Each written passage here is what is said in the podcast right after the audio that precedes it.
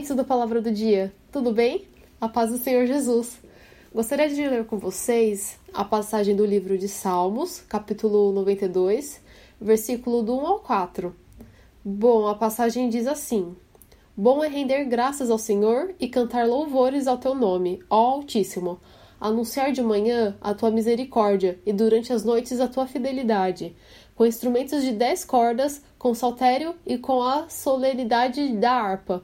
Pois me alegraste, Senhor, com os teus feitos, exultarei nas obras das tuas mãos. Bom, é... ter um coração grato é um dos principais sentimentos que todo cristão deveria ter. Gratidão por nossa vida, pelo presente momento que vivemos, gratidão pela salvação por Cristo Jesus entre outros motivos. Temos muitos motivos para agradecer, motivos pelo que já passou, pelo agora e pelo que irá de vir através da fé. Na passagem que acabamos de ler, de Salmos, diz que devemos render graças ao Senhor e cantar louvores ao teu nome, e que devemos nos alegrar por todos os feitos do Senhor e pelas suas obras. Quem tem um coração grato consegue ser mais feliz pelo motivo de valorizar todas as bênçãos que o Senhor colocou à nossa volta.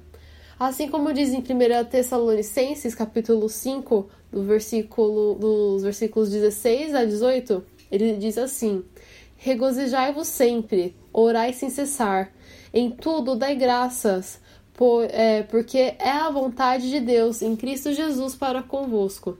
Ou seja, ser grato também é vontade de Deus para nós.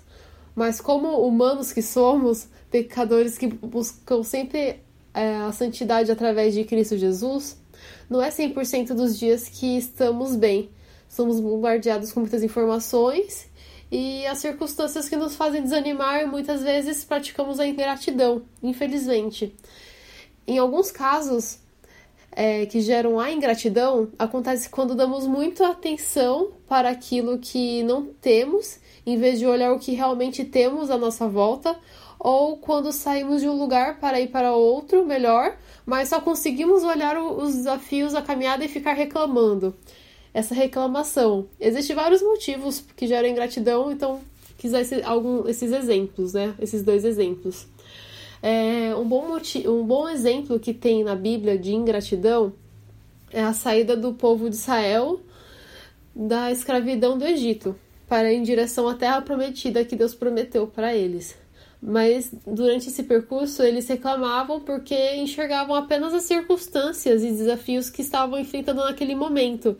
Mesmo Deus fazendo milagres surpreendentes, como prover comida em meio ao deserto, eles reclamavam e eram ingratos. Então, que possamos analisar nossos comportamentos e sermos gratos, olhar tudo à nossa volta e ser grato, em tudo dai graça.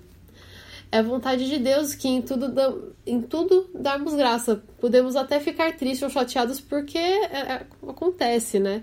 Mas que o nosso coração seja grato a Deus em todo momento, por tudo que Ele é e pelo que veremos, porque logo veremos a sua provisão. Se algum dia você acordar triste e não conseguindo enxergar as coisas boas à sua volta, e não conseguindo dar graça, mesmo em todas as situações, mesmo nesses momentos tristes ou que desanimadores, né? É, eu gostaria de deixar essa passagem para você, para nós, na verdade, meditarmos.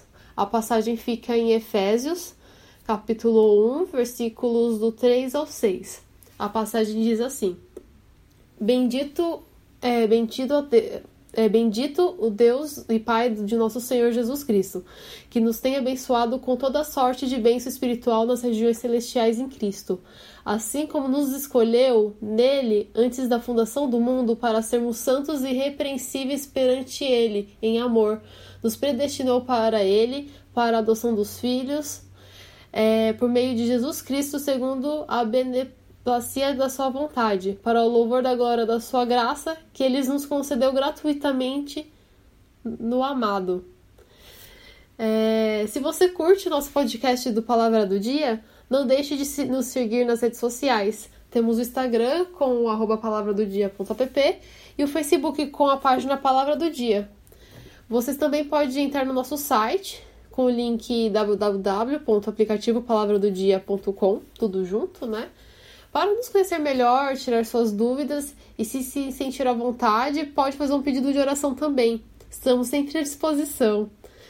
Bom, que Deus te abençoe e até a próxima!